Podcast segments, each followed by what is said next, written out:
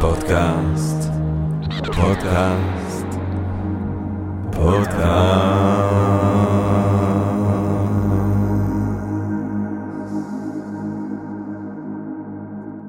טוב, גבירותיי ורבותיי, ברוכות וברוכים הבאים לפודקאסט של Think and Ring Different, פודקאסט למי שאוהב לחשוב ולשתות. אני ג'רמי פוגל, ואנחנו רוצים להתחיל עם רגע של הודיה, לעצם היש, לעצם המציאות הזאת שמאפשרת לנו למרות הכל ובהינתן כל אלה, להיפגש כאן למען הרחבת הדעת, העמקת הידע, גירוי, אולי סיפוק הסקרנות, אולי רעיון נשגב, מעורר השחאה.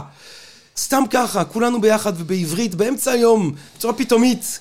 ולמרות הכל, כן, ויש הרבה הכל, וזה לא מובן מאליו אף פעם, הזכות העילאית אה, להיפגש כאן, למען כל הדברים האלה, בטח שלא בתקופה הכואבת, האכזרית הזאת, אה, אז אנחנו אה, שמחים במיוחד שיוצא לנו ככה להיפגש, ולהרחיב את הדעת, וליהנות ביחד מהרעיונות ומהשיח, ומתרבות, ונקווה שכולם כמה שיותר בטוב איכשהו, למרות כל הקשיים והמכאובים והסבל שאנחנו עדים לו, אני מקווה שאיכשהו אתם כמה שיותר בטוב.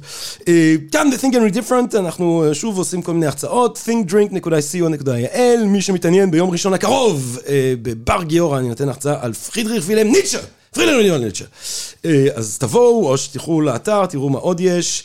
טוב גבירותיי ורבותיי המכה הקשה הזאת המלחמה המזעזעת הזאת, הסיטואציה הסיוטית הזאת, מעוררת שאלות אה, קיומיות, ואני אומר קיומיות ברמה הלאומית, אה, לגבי הקיום הלאומי שלנו כאן בריבונות היהודית המחודשת, במדינה היהודית הדמוקרטית האהובה עלינו כל כך.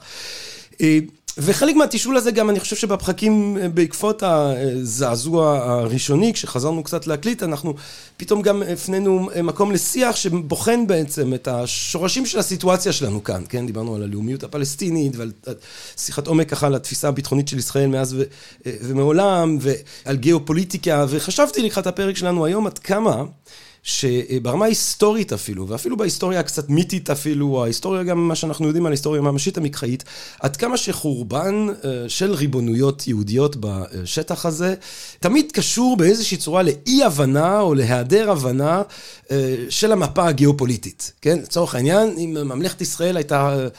היו חושבים טיפה יותר נכון על מאזן הכוחות מול האימפריה האשורית, יכול להיות שעשרת השבטים האבודים היו פחות אבודים. לצורך העניין, כן, אם החברים אה, במרד נגד רומא היו קוראים את המפה הגיאופוליטית בצורה אולי טיפה יותר אה, מציאותית ובצורה אולי טיפה יותר פיקחת, אז אה, חורבן בית שני אולי לא היה קורה, אם החבר בר קרובה לא היה פתאום חושב שזה רעיון טוב למרוד נגד האימפריה הגדולה ביותר שהעולם ידע אי פעם, אז אולי הגולה לא הייתה קורית.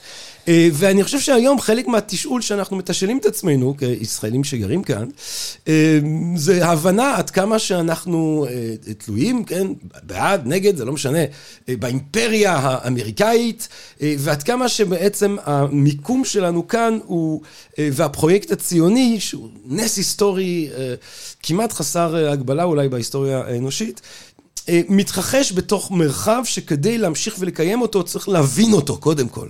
כן? איך אומר שפינוזה? לא לצחוק, לא לבכות, להבין. יש פה צורך באמת להבין את הכוחות הפועלים, אה, את המרחב, את האופן שבו אנחנו יכולים להמשיך ולקדם את השהות שלנו בתוך המרחב הזה, ואיך שלא נשאל את השאלה הזאת, היא תמיד תוביל בסופו של דבר, לפחות גם לאימפריה העות'מאנית, שהיא בעצם המרחב שבו הציונות בראשיתה, כן, אם אנחנו נחשוב את הציונות במאה ה-19, הגירה היא בעצם בסופו של דבר אה, למרחב הזה של האימפריה העות'מאנית, ועד היום בעצם אה, אנחנו, אה, אם זה האימפריה העות'מאנית או אם זה הצאצא שלה במדינה הטורקית העכשווית, זה חלק מאוד משמעותי מהמפה שכדאי לנו מאוד לחשוב עליה אה, כשאנחנו חושבים על הפרויקט הציוני ועל המשכו אה, בעזרת השם, ובעזרתנו אולי בעיקר, אה, במרחב. אנחנו היום בעצם רוצים לדבר על הדבר הזה, ובאיזושהי צורה הניסוח שהאורח שלנו כאן היום מציע, הוא הניסוח של המקורות או השורשים המוסלמים של הציונות באיזושהי צורה. הקשר, כן, הגורדי הזה בין הציונות לבין המרחב המוסלמי שבה היא ביקשה להקים ריבונות יהודית ודמוקרטית. לדבר על כל זאת ועוד, על הטורקים ואנחנו, ועל המרחב הזה ואנחנו. אני שמח, מתגאה ומתרגש, גבירותיי ורבותיי, לארח כאן את דוקטור עמרי אילת. דוקטור עמרי אילת עשה תואר ראשון אה, במזרח תיכון, לימודי מזרח תיכון באוניברסיטת חיפה, שם הוא גם עשה את התואר שני שלו, אה, גם בלימודי מזרח התיכון, את הדוקטורט שלו הוא עשה באוניברסיטת תל אביב, והוא חקר יזמות, יזמות והנדסה בסוריה הגדולה בתקופה העות'מאנית. שהוביל אותו גם לחשיבה על נקודת מבט אה, עות'מאנית על היהודים ועל היישוב היהודי. תוך כדי הדוקטורט, עמרי, או דוקטור אילת, יש לומר, ניהל את האגודה הישראלית ללימודי המזרח התיכון והאסלאם, אילמה, אילמה. עם א' בסוף. במשך שלוש שנים, אה, בעקבות הדוקטורט, הוא ניהל את מכון המחקר במרכז למורשת הדרוזים בישראל. כיום הוא עמית פוסט-דוקטורט באוניברסיטת חיפה, מלגת שפינוזה, שזה כבר דבר מדהים, שאתה יושב על מלגה, שהשם היפה הזה, שפינוזה, נמצא על קורות חייך, אה, דוקטור אמרי אילת, זה חתיכת עניין. זה דבר מדהים. ברוך שפינוזה, החבר הוותיק שלנו, ברוך, אם אתה שומע אותנו, אוהבים אותך. היש הנצחי והאינסופי שאנו מכנים בשם אלוהים או הטבע פועל מתוכותייך, החיות שבה הוא קיים! ברוך שפינוזה, גבירותיי. אמ, שם אתה עוסק ביחס, אה, ביחסי טורקיה אה, ויחסה לישראל אה, במכון למח... לא, סליחה, זה מעבר לזה שאתה עמית פוסט-דוקטורנט מלגת שפינוזה ומלמד באוניברסיטת חיפה, אתה גם עוסק ביחסי טורקיה ויחסי אה, אה, טורקיה-ישראל במכון למחקר מד, אה, מדיניות ואסטרטגיה ימית בחיפה, ששם יש כל מיני פרסומים שמי שרוצה ככה להתעניין ביתר שאת בנושא שלנו, דוקטור עמרי אילת, שלום רב. שלום ג'רמי, תודה. טוב, בוא נתקוף ישר בווריד הצוואר, אתה יודע, זה מה שאנחנו עושים, אוהבים לעשות כאן, אחרי הקשקשת הזאת, שאני תמיד הולך לאיבוד בה, בתחילת הפרקים שלנו. אמ, אתה רוצה לדבר איתנו, אה, דוקטור עמרי אילת, על מה שאתה מכנה בצורה פרובוקטיבית משהו, השורשים האסלאמיים אה, של הציונות, אה, או של ישראל. ובעצם על, על, על המרחב שאליו אה, הציונות אה, מתחילה, או הציונים מתחילים להגיע במאה ה-19. מאיפה אתה רוצה להתחיל? מאיפה הסיפור הזה מבחינתך, דוקטור אמרי אילת, מתחיל? אני חושב שכדי להיות רלוונטיים כדאי להתחיל מהיום. ההשתייכות של אה, יהודים למרחב הזה היא עניין שקוראים עליו תיגר אה, באופן קבוע ובסיסי, ודבר שעושים בו גם שימוש פוליטי שנלווה לו, כמו שאנחנו רואים, גם שימוש אה, צבאי. וכשעונים בחזרה, בדרך כלל כשישראלים עונים לדברים האלה בחזרה, של האם הם, לא שי... האם הם שייכים או לא שייכים, אלא הם עונים עם דברים שבדרך כלל נותנים לצד המתנגד אה, אה, רק יותר, איך אני אגיד, דלק או חימוש, אם תרצה, במלחמה. כן? המטרה שלנו היא לא לתת כלים לישראלים נגד הדברים האלה, זה לא, לא ענייננו. אבל זה מעורר שאלה הרבה יותר אה, אה, מופשטת, שהיא, מה, מה, למה הכוונה בלהיות שייך? ישראל כשהיא רוצה להתנגד, ישראלים, כן, יש לנו אה, ראש ממשלה זה זמן רב עם, עם, אה, אה, אה, שגדל ממש, שעשה את הקריירה הפוליטית שלו על עניינים דוברותיים והסברתיים, על האתוס הזה, כן? אז ישראל תמיד רוצה לבדל את עצמם במרחב. באתוס של ישראל יש כמובן בהתחלה את המעגל של הגדרת הזהות היהודית והזיקה לארץ ישראל וכל הדברים המוכרים האלה. יש את הדבר המוכר, נכון, את מה שאנחנו מכירים היטב, של ההשתייכות אה, לעולם המערבי, הדמוקרטי, ולא תמיד הוא דמוקרטי, אבל, אבל אה, אה, לאורך, לאורך המאה ה-20, אבל חלק מהתרבות המערבית. ויש את מה שאף אחד לא רוצה להרים משני הצדדים, לא מוסלמים ו- ולא, ולא אה, יהודים, כן? אה, אני בכוונה מחלק את זה לשני הכתבים האלה, כן? זה לא עניין של הגדרה של האדם שמאמין באמונה הזו באשר הוא, אבל לא רוצים להרים את עניין ההשתייכות של ישראל למרחב שלא כאיזושהי תאונה או בתור איזה פרוקסי, נכון? כי אם אני אומר שאני אדם מערבי, שנמצא כאן, אז אני רק, נכון, אני מחזק את מי שאומר שאני לא שייך הנה. ואם אני אומר שאני כאן אה, מתוקף התנ"ך, אז זה גם במקור, בוא נגיד עד מחצית המאה ה-20 פחות או יותר, ובחוגים מסוימים גם היום. אם אני אומר שאני שייך הנה מתוקף מה שבן גוריון אמר, הקושאן התנ"כי על הארץ, אז אני גם, אה, גם זה, זה גם נימוק מערבי, כן, של זיהוי של עמים עתיקים כמי ששייך לטריטוריה, וגם דברים שאומרים, בסדר, אז אני יכול להגיד שאני יהודי ואני מאמין בזה, גם אני לא צריך שאף אחד מערבי כדי להאמין בדבר הזה, כן, או שום, אה, זה, זה, זה מספיק חזק בפני עצמו, בין יהודים לבין עצמם, אבל בסדר, אני לא, אני לא אשכנע עם זה מישהו אחר. כשאני מדבר על שורשים אסלאמיים, אני ממש לא הולך לדת. קודם כל... למרות, שבקוראן כן מצוין שהעם, שעם ישראל אה, משוייך לחבל ארץ הזאת. יש לדברים האלה התייחסות, אני לא חוקר דת. אני, אה, אה, וגם בכל הדברים שחקרתי בסוריה הגדולה, אין לי, זאת אומרת, גם בוודאי שבענייני דרוזים, אני לא, לא נכנס לענייני דת, בש- זה בשום אופן, כן? אבל, אבל, ואני גם לא יודע.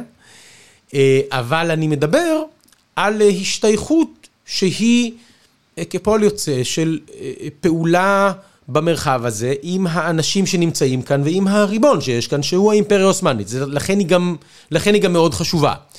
אה, אמרת על זה, זהו, אמרת על, על הצאצא שלה, כן, או, או הבן החורג שלה, אה, לא, לא חורג, כן, אבל הבן המוזר קצת, כן, הרפובליקה של טורקיה, זה, זה אחת המדינות, זה, זה, זה לא אחת, זו- זה המדינה עם היחסים הכי מוזרים של ישראל, והיחסים בין שתי המדינות האלה הם מהמוזרים בעולם. כן? אין שום, אני- קשה לי לחשוב על שתי מדינות עם כאלה אה, אה, עליות ו- וירידות אה, אה, אה, קיצוניות כן. אה, אה, ביחסים, ואגב, עד לאחרונה, אחת הסיבות שחמאס פתח במתקפה הזו, היא עניין, נכון, אנחנו מכירים את הסכמי אברהם והדברים האלה של, תראה מה קורה פה, המרחב האסלאמי, הוא עלול לקבל את ישראל לתוכו. אוי ואבוי. כן, זה לא רק ערב הסעודית הייתה צריכה להצטרף, וזה, וזה זה לא היה רחוק בכלל. זה לא רק אה, נפנופים ב, בעיתונות של אה, פוליטיקאים ישראלים. זה היה מאוד מתקדם, בצד אחד, עם עוד מדינות, מדינות אסלאמיות שהצטרפו. בצד שני, זה התקרבות של טורקיה לישראל מאז 2000, התקרבות מחודשת מאז 2020, כן, נכון? אה, נשיא המדינה, מבקר באיסטנבול, אפילו נתניהו וארדואן, שלא סובלים אחד בשני, נפגשים באו"ם. אמ, לא, זה, זה, זה עניין שאמור את, את המתנגדים להכניס מאוד ללחץ, והוא הכניס ללחץ, והוא הביא אה, אה, פעולה שכמובן אה, ידוע לנו שהיא הוכנה הרבה מראש, אבל זה הפך את העניין להרבה יותר בוער. ועוד דבר, שגם מתקשר לנו, אנחנו חיים את ההיסטוריה הזו, עוד דבר שהיה מרתיע, זה האפשרות שבגלל המלחמה באוקראינה, בגלל הפלישה של רוסיה לאוקראינה, שעלולה להיות אמ, הגירה מסיבית של, אה, אה, עלייה מסיבית של, אה, כן, לישראל, מרוסיה, מאוקראינה, ממזרח אירופה, שזה דבר שהוא הוא משמעותי בלאומיות הפלסטינית, גם, גם, גם כשהוא לתוך, לתוך, תחומי, לתוך תחומי מדינת ישראל, שטחי מדינת ישראל הריבונית. בלי קשר לזה, ילך להתנחלויות או לא, ממש לא. זה שנכנסים לארץ ישראל, לפלסטין ההיסטורית מבחינתם, אה, עוד יהודים, זה דבר שמפר את, ה, את היכולת לעשות את הדבר הזה הפיך, של המתנגדים ל, ל, ל, למדינה יהודית כאן. לכן, וזה קשור, זה זה לוקח אותנו חזרה בעצם לשורשים של הדבר הזה באימפריה העות'מאנית, של גם, יש לנו גם הגירת יהודים למרחב העות'מאני, לא רק, ל, לא רק לארץ ישראל, שזה טריטוריה שלא ממש קיימת באימפריה העות'מאנית, נכון? זו הגדרה בריטית, ארץ ישראל, mandatory Palestine, כן? כן. אה, אז גם יש לנו את זה משם, וגם יש לנו את שאלת ההשתייכות שם. אז איך בדיוק הם משתייכים? על זה, זה, זה מה שאני אה, אה, שם לעצמי אה, אה, לשכנע אותך ואת אה, את, אה, מי שרוצה ורוצה להאזין. אז בוא תיקח אותנו באמת למאה ה-19. בוא קח אותנו אה, למאה ה-19 ועל הגירה בעצם של יהודים למרחב העות'מאני. מה זה המרחב העות'מאני במאה ה-19, אה, ומה מניע את היהודים אה, להגר כאן, איך זה מתרחש בתוך ההקשר הפוליטי-תרבותי של אה, התקופה ושל המקום הספציפי הזה. קודם כל, אני אשאל למה זה חשוב בכלל. זאת אומרת, למה, תמיד כשמדברים על האימפריה העות'מאנית, כן, ואני אומר אוסמן כי הם אוסמן, ככה הם קוראים לעצמם, אז לכן אנחנו נשתמש בזה, אבל זה לא משנה, כל אחד קורא לזה אחרת. אה, לאורך המאה ה-19, אה, היישוב העברי, במה שנהיה אחר כך ארץ ישראל, בתחום הזה, הוא צומח במאה ה-19 הארוכה, זאת אומרת, עד ערב מלחמת העולם הראשונה, צומח מכ-7,000 ל-85,000 איש. אתה יכול להגיד שבמונחים של הגירה יהודית זה בכלל פסיק עם כל מי שהיגרו לאמריקה, אבל יש כאן צמיחה משמעותית, והצמיחה הזו, שבדמוגרפיה הרי אה, אה, באחוזים זה מבערך, אפשר, זה קשה לאמוד את זה, אבל מסביב 2 אחוז לבין בין 12 ל-14 אחוז. אה, ערב מלחמת העולם הראשונה, זה גידול משמעותי. לא הבנתי, אבל זה 14 אחוז ממה? מה, מהאוכלוסייה של מה שהפך להיות אחר כך תחומי ארץ ישראל המנדטורית. הבנתי.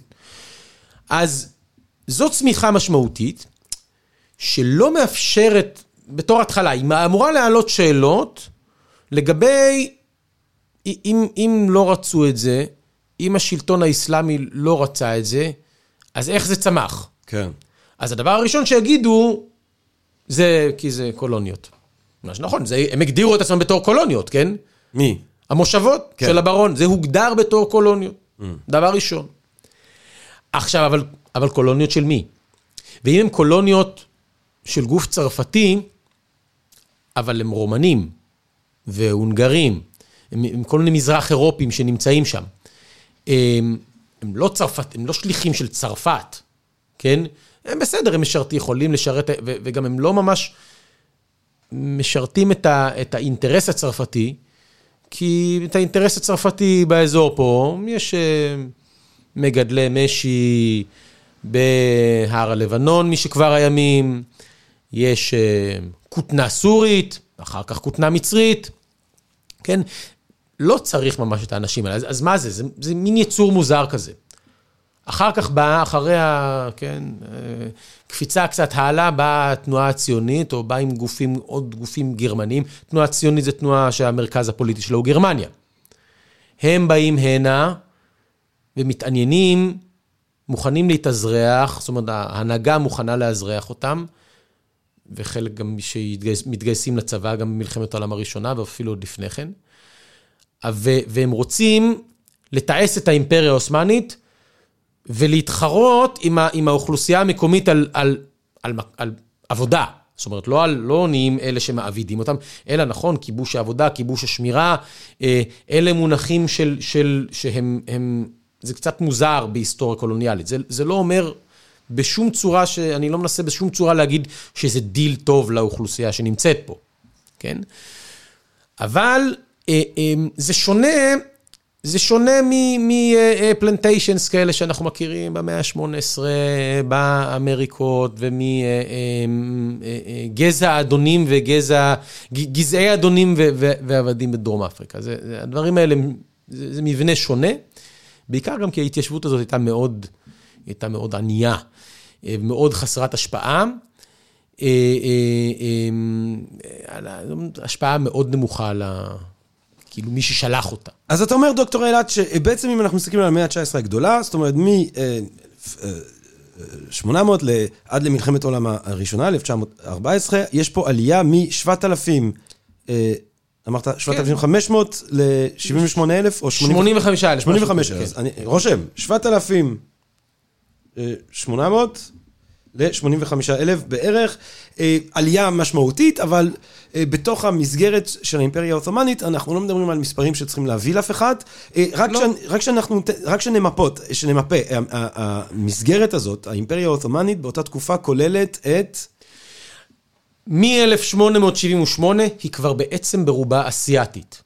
זאת אומרת? זאת אומרת שהיא כוללת את אנטוליה, מה שטורקיה של היום, את סוריה הגדולה, בלעד השם, אה, עד 1882, אז מצרים, אז גם מצרים וכל צפון אפריקה, אחר כך מצרים, יש שם אה, אה, השפעה בריטית חזקה מבפנים וכיבוש כלכלי שלה, של מצרים, מה שהיום עיראק, וזהו.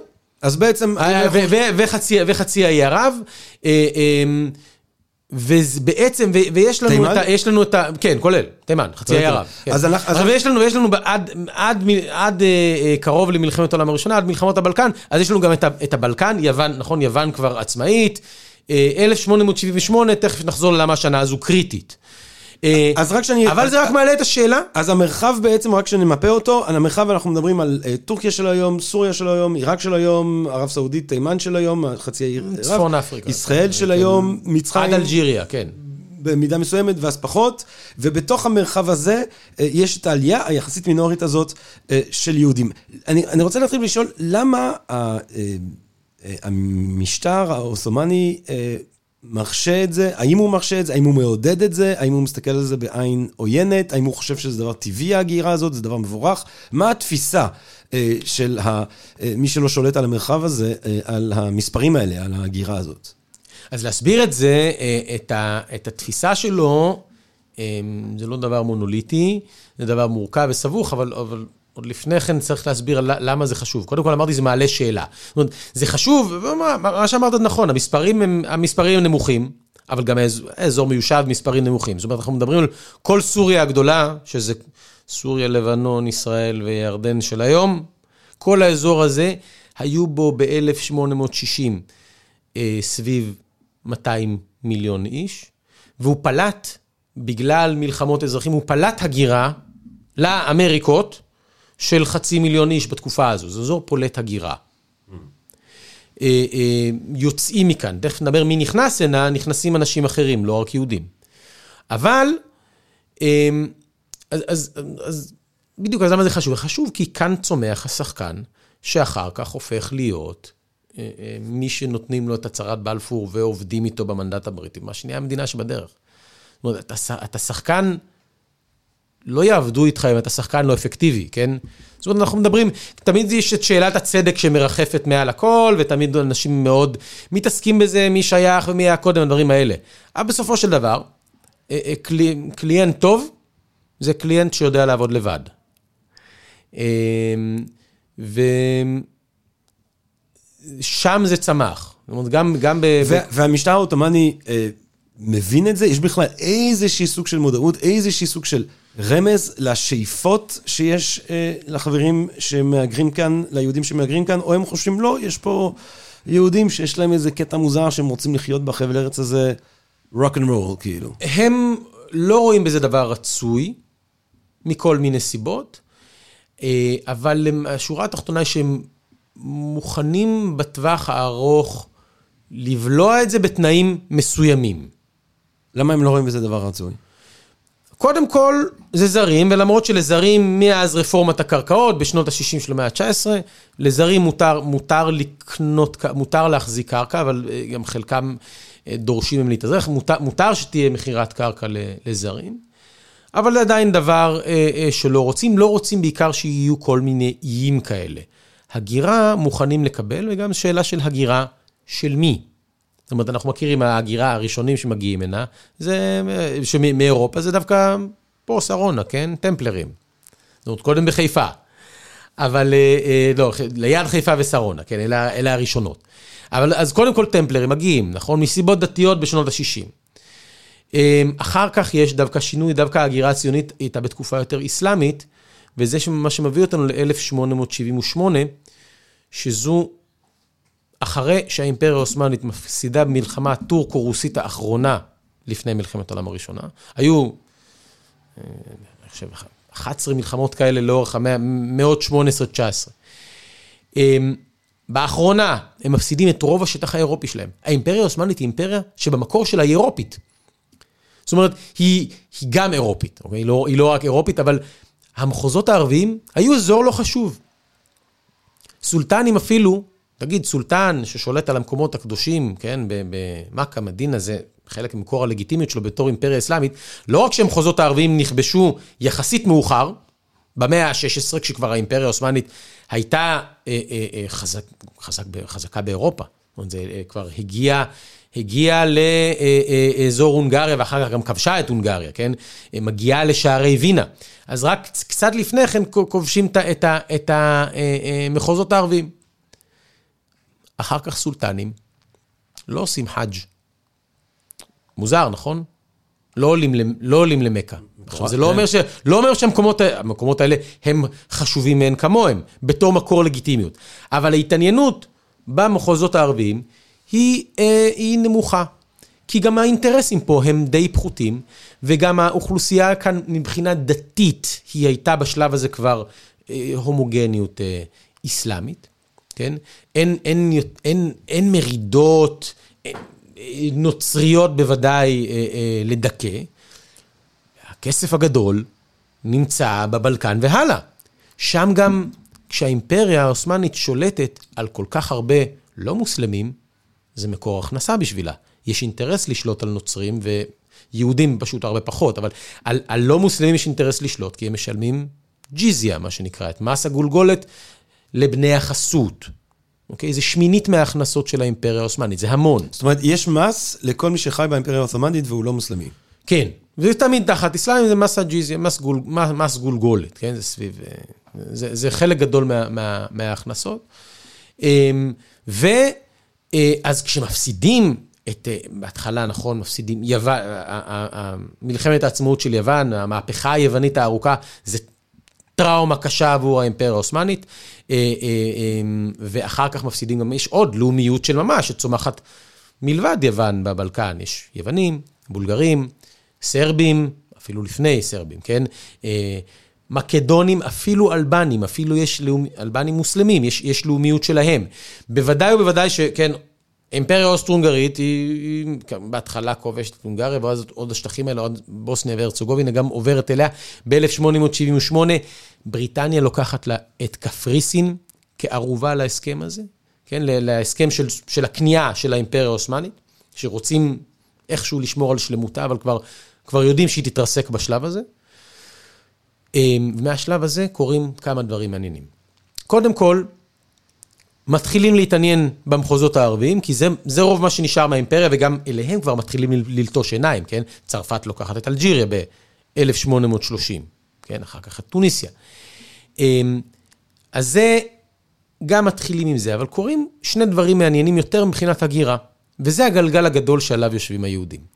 קודם כל, כל האזורים, ברוב האזורים שרוסיה כבשה, רוסיה הצארית כבשה, שלרוסיה, החלום של רוסיה הרי הצארית, אחד החלומות שלה, כן, זה לשים מחדש צלב על, ה, על, ה, על האיה סופיה, כן, ההגיה, להחזיר אותה להיות הגיה סופיה, כן? אה, אה, אה, זה דבר אחד. אז מהאזורים האלה יש הגירה של מוסלמים לשטחי האימפריה העות'מאנית. בעצם רוסיה הצארית מבצעת את מה, ש, מה שמוסלמים רואים בו, רצח עם. למוסלמים, שזה קודם כל, זה קודם כל צ'רקסים. שצ'רקסים, הם, הם, צ'רקסים הרי זה כינוי, זה כינוי עות'מאני, הם נקראים אדיגה. אז קודם כל, הם מגורשים ונטבחים בהיקף של מאות אלפים, אין, יש בין חצי מיליון לשני מיליון, זה, זה על פרק זמן שמאמצע המאה ה-19, עד מלחמת העולם הראשונה. זה מהלך אחד, והם מהגרים ונקלטים מחדש באימפריה העות'מאנית. אז זה גם צ'רקסים, זה גם צ'צ'נים, זה גם דגסנים. באנטוליה, בבלקן, שהוא עדיין, הבלקן האזור שעדיין באזורים הנוצרים, וזה מביא לעוד יותר תסיסה בין נוצרים ומוסלמים, וזה דבר שמביא, מגביר את הלאומיות, את הלאומיות, הלאומיות בקרב נוצרים, כן, בולגרים או אה, אה, מקדונים. כן, אז זה, זה דבר אה, אה, שני. אה, אה, הם מהגרים לשם. אה, אה, וחלק מהם גם מגיעים לסוריה הגדולה. כן, האזורים הלא מיושבים שלה, שהם גם חלקם פוריים מאוד, האזור הכי פורה זה החורן. אה, שם מיושבים החורן והגולן, הגולן, הגולן זה לא הגולן שלנו, כל הגול, גם כולל הגולן הסורי, באזורים האלה מיושבים צ'רקסים, ובבקעת הירדן ועוד גם לכיוון הגלעד, עמאן, בירת ירדן, היא הייתה כפר צ'רקסי. שהם מיושבים שם במושבות ששונות מהסביבה. זה מוגדר גם refugee colonialism, הבריטים באזור קוראים לזה ככה, כן? שזה גם יכולים, היו יכולים להיות מאוד מסוכסכים עם השכנים שלהם, הדרוזים בעיקר בחורן, אה, מלחמות קשות ביותר, אה, אה, אני אגיד, סכסוכי שכנים קשים ביותר, כן? כי זה מלחמה, זה עניין חיצוני. והם מיושבים כאן, והם נהיים גם, הם גם מוסללים לעיסוק הביטחוני בספר, כי האימפריה קלטה אותם. היה לאימפריה מין משרד קליטה, כמו שאנחנו קוראים לזה בישראל, משרד קליטה משלה, ועדת מהגרים, תחת משרד הפנים, שקולטת אותם, היא נותנת להם קרקע בחינם, היא לפעמים גם נותנת להם בתים. אה, אה, בונים את, מקבלים סיוע בבניית הכפרים האלה, המושבות הצ'רקסיות האלה. ו... אה, היא גם מסלילה אותם לעיסוק הביטחוני בספר. עכשיו, למה הם מעניינים אותנו? מעניינים אותנו משתי סיבות. סיבה אחת, זה שיחד, אלה הסיבות, אלה הנסיבות, הנסיבות של מרכוז השליטה ברוסיה הצארית, וההתפשטות של, ה, של, כן, של הריבונות בתוך תחומי הרוסיה הצארית, כן, והאלימות בתוך רוסיה הצארית, זה פלט מוסלמים, זה פלט גם יהודים, מה שמכירים אחר כך הסופות בנגב. המעניין הוא שמהאימפריה העות'מאנית עוד לפני כן, עוד לפני שעלה הציוני הראשון ארצה, האימפריה העות'מאנית ב-1878, מה שאמרנו, המלחמה, אחרי המלחמה הטורקו-רוסית או הרוסו-טורקית האחרונה, היא קלטה גם יהודים. לא, לא לארץ ישראל, אבל היא הכניסה יהודים לשטחיה וקלטה אותם באופן יזום והיא יישבה אותם מחדש באנטוליה, באזור איזמיר. שם יש התיישבות של יהודים, מוכנים, זה אומר שמוכנים לקבל אותם באימפריה. במצב הזה, שהאימפריה הופכת, הסדר, היא מרגישה שהסדר הבינלאומי הוא נגדה. סולטן הכי חשוב, אה, אה, האחרון החזק, היה עבדול חמיד השני. מעביר גם מגמות איסלאמיזציה בתוך האימפריה של להתייחס לרוב המוסלמי, לרוב המוסלמי במקום לעשות רפורמות אה, אה, אה, של ליברליזציה מערבית שגם הופכות את המשק למשועבד כלכלית לאינטרסים כלכליים של אירופה, כן? של העולם המתועש. אז הוא עושה את זה גם להפנות את המבט כלפי הרוב המוסלמי, לחזק את, ה, את האתוס, את הלגיטימה, לעשות רה-לגיטימציה אסלאמית בתוך האימפריה, וגם להפנות את המבט מזרחה, להיות מגן מוסלמים גם מחוץ לאימפריה. זה יכול להיות ברוסיה הצארית, כן? זה יכול להיות, אה, אה, אה, זה יכול להיות קשרים גם עם הודו. זה יכול להיות גם אפילו התייחסות למוסלמים בפיליפינים, שהאמריקאים סביב המלחמה שיש להם שם נגד הספרדים, הם באים לדבר עם, עם איסטנבול של, בתור, זאת אומרת, מין חליף אוניברסלי כזה של מוסלמים. זה מה שחשוב כשמדברים על העולם האסלאמי, להבין שיש לו, זאת אומרת, אוניברסליזם, אז מדברים הרבה על, על, על, על סופיות, ואחר כך על אסלאם רדיקלי, אבל האנשים בתקופה הזו, אה, מה שיש להם, והדבר העיקרי, שמנחה אה, אה, את האוניבר... החיבור העיקרי שלהם לעולם, והצל של אלוהים על כדור הארץ, זה הסולטן. קודם כל, זה ה... זה דמות אב. אבל תחת הסולטן ותחת האימפריה העות'מאנית, אה, זה לא רק ההגירה הזאת אה, לאנטוליה, זה לא רק ההגירה גם אה, למה שיהפוך להיות ארץ ישראל, יש עשרות אלפים, מאות אלפים של יהודים בסוריה, בעיראק, בתימן. הם, הם מקובלים בוודאי מלכתחילה. זו, כמובן, אף פעם לא הייתה בעיה עבור האימפריה העות'מאנית, מה שאני בא להראות זה שהאימפריה העות'מאנית מוכנה לקבל גם מה שאנחנו קוראים היום אשכנזים, יהודים ממזרח אירופה, שמהגרים לכל תחומי האימפריה, ובעצם במפנה המאה ה-20 כבר, אנחנו מדברים כבר על רוב אשכנזי באימפריה. באימפריה? כן. באימפריה העות'מאנית. אתה כולל את אה, סוריה, תימן, אה, עיראק, לבנון? אה? הקהילות האלה, תראה, דמשק, דמשק ערב מלחמת, קהילת דמשק, למשל, ערב מלחמת העולם הראשונה, זה, זה 15 אלף יהודים, כן? וגם בדמשק וגם בקהיר, בוודאי היו, אשכנזים, בקהיר, בוודאי ובוודאי שבאיסטנבול ובאיזמיר, כן? מה אתה אומר? במקומות האלה יש, כמובן שהאליטה היא ספרדית. העות'מאנים, הטורקים עד היום, תמיד מדברים על, אה, אה, מתגאים בקליטת יהודי ספרד, אחרי גירוש ספרד. כן? כשהם הכינו כתב אישום אה, נגד גבי אשכנזי, אחרי המרמרה, כן? אז הוא היה רמטכ"ל, מי זוכר? אחרי, אחרי המרמרה, הם התחילו את כתב האישום בכמה שהם היו טובים ליהודים הספרדים ב-1492. כן? Mm. שגם שם, גם שם קלטו מוסלמים.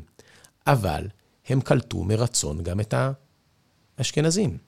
זה מעניין, כי כשהאימפריה... לא, תראה, אשכנזים זה קצת אנכרומיזם, כי ב-1492 נכון. הם קולטים לא. יהודים שהם חיים בספרד. לא, לא, את האשכנזים אני מדבר ב-1878 אה, והלאה. אה, כן, כן, כן. אשכנזים קולטים גם עוד לפני כן, יש גם בצפת, צפת, צפת היא ברובה, יש בה אשכנזים, כן? המקובלים המפורסמים. בוודאי, כן, הגירת אשכנזים לאימפריה, בוודאי שיש גם... לא, גם לפני כן. דיברנו על 1492, בגלל זה אמרתי. כן, כן, אבל במאה ה-16 בוודאי שבאימפריה יש אפילו. האימפריה יוצרת תנאים, אה, בלי התנאים שהאימפריה יצרה מבחינה דתית עבור היהודים בצפת, למשל שלמוסלמים מותר לקנות בשר מיהודי, אי אפשר היה לחיות, כן, היה צריך לבוא הנה למות רק. אה, אה, אז אם. אני- אם אני מבין נכון אבל לא, אבל- אבל, אבל במאה, במאה ה-19 זה קורה כשהאימפריה היא עם הגב לקיר. היא עם הגב לקיר, היא נהיית אסלאמית יותר, ודווקא כשהיא נהיית אסלאמית יותר, היא מוכנה לקבל יהודים ומיישבת אותם בעצמה, עוד לפני הציונות, מעט. אבל אם מוכנים לזה, יש פה כבר, זה יוצר, אה, זה כבר אומר שאין פה לא חד משמעי. אוקיי? זה מה שיהודים תמיד צריכים, נכון? צריכים שיהיה, ש... הם צריכים, הם לא חייבים כן, אבל חייבים, צריך שיהיה, הלא יהיה, ח... לא יהיה חד משמעי. אז דוקטור אה, עמרי אילת, אם אני מסכם מה שהיה לנו עד כה, אתה בעצם אומר, אם אנחנו מסתכלים על המאה ה-19 אה, הגדולה, אנחנו רואים שבתוך האימפריה העות'מאנית, לא רק שיש קהילות יהודיות שהן כבר שם מאז גירוש ספרד, ו- ו- ו- ו- שנים גם אחר כך וכולי, אנחנו, כל הקהילות שגם אנחנו חוגגים את אותם בארץ, כן, אם זה יהודים סורים ויהודים תימנים ויהודים אה, לבנונים או עיראקים וכולי, אה, יש גם אה, הגירה אה, או קליטה אה, של יהודים אה, ממרחבים אה, רוסים אה, בתוך מרחבים שונים במסגרת של האימפריה העות'מאנית, ויש גם את ההגירה שעליה לומדים בכל אה, תיכון ישראלי עד היום, אה, שהיא יחסית מספרית קטנה מאוד, אבל סמלית לנו. היא משמעותית מאוד, כי היא מכוננת בסופו של דבר את המדינה אה, שלנו, וזה הגירה לחבל הארץ שיהפוך להיות ארץ ישראל. מתי, אני מנסה להבין ממך, מתי בעצם גם השלטונות העות'מאנים מתחילים להבין שההגירה הזאת, הקולוניות האלה אמרנו, אה, שיהודים מקימים בארץ ישראל, זה לא כמו הטמפלרים באיזושהי צורה. זה לא איזושהי הגירה של אנשים שמבקשים להיות חלק מהמרחב העות'מאני, אלא זה אה, הגירה של אנשים שחולמים בסופו של דבר על להקים כאן אה, ריבונות עצמאית משלהם. לא, זה, זה בדיוק, בדיוק כאן צריך אה, ככה, לא, לא, איך אני אגיד, אפילו לפוצץ את הבלון הזה. פוצץ. לא, לא היה חלום על ריבונות. לא היה חלום על ספרטיזם, זאת אומרת, לא היה, היהודים לא היו כאן, אה, והתוכניות, אפילו של התנועה הציונית, אפילו אה, מה שהרצל דיבר עליו, לא היו משהו ספרטיסטי בנוסח הבלקן. עכשיו צריך לדבר על... לא, אבל שנייה, כש, כש, כשהרצל... הם כן, כן יש לעות'מאנים בעיה עם ריכוז גדול מדי של... לא, אה, אבל עמרי, רגע, כש, כשהרצל כן מדבר על מדינה יהודית... על יודנשטיין. על כן. יודנשטאט, כן. אה, כשה- כש- אה, או אלט- אלטנוילנד, שמתאר את היודנשטאט הזאת. כשאנשים, מדבר- כשההנהגה הציונית בסוף המאה ה-19 מדברת מפורש על האפשרות אה, של ריבונות יהודית, העות'מאנים באותה תקופה הם לא מעודכנים, לא מתרגמים להם את זה מגרמנית, הם לא, או, או שהם מעודכנים ומתחילים לחשוד, או שלא כזה אכפת להם. הם כן מעודכנים, אבל זה, ה- ה- השתת, השאלה היא מה זה השתת הזה. השתת הוא אה, במסגרת, אה, הוא, הוא כן במסגרת אה, אה, של אה, איזושהי ריבונות עות'מאנית עם השפעה גרמנית אה, אוניברסלית. זה, זה היה הקשר הגורדי אז. זאת אומרת, יהודים...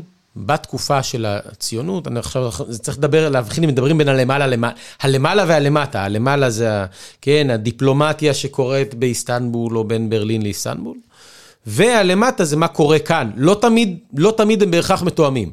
אבל אם שאלת מתי יש להם בעיה, הבעיה שלהם בשלב הזה, הם לא, הם לא אומרים עדיין, אין, אין למשל אה, אה, דגל ישראל, או, או מה, שנהיה דגל ישראל, עדיין כן קונגרס ציוני, כן, אה, אה, בשנות ה-90, אבל יש להם בעיה בתחילת שנות ה-90, עוד לפני הקונגרס הציוני, בכלל עם זה שיש יותר מדי יהודים, שיש יותר מדי יהודים בירושלים, והנכבדים אה, כותבים, כן, הם שולחים פטיציות, פטיציות לסולטן, ושיש באופן כללי, הרי בירושלים בשלב הזה יש, יש רוב יהודי.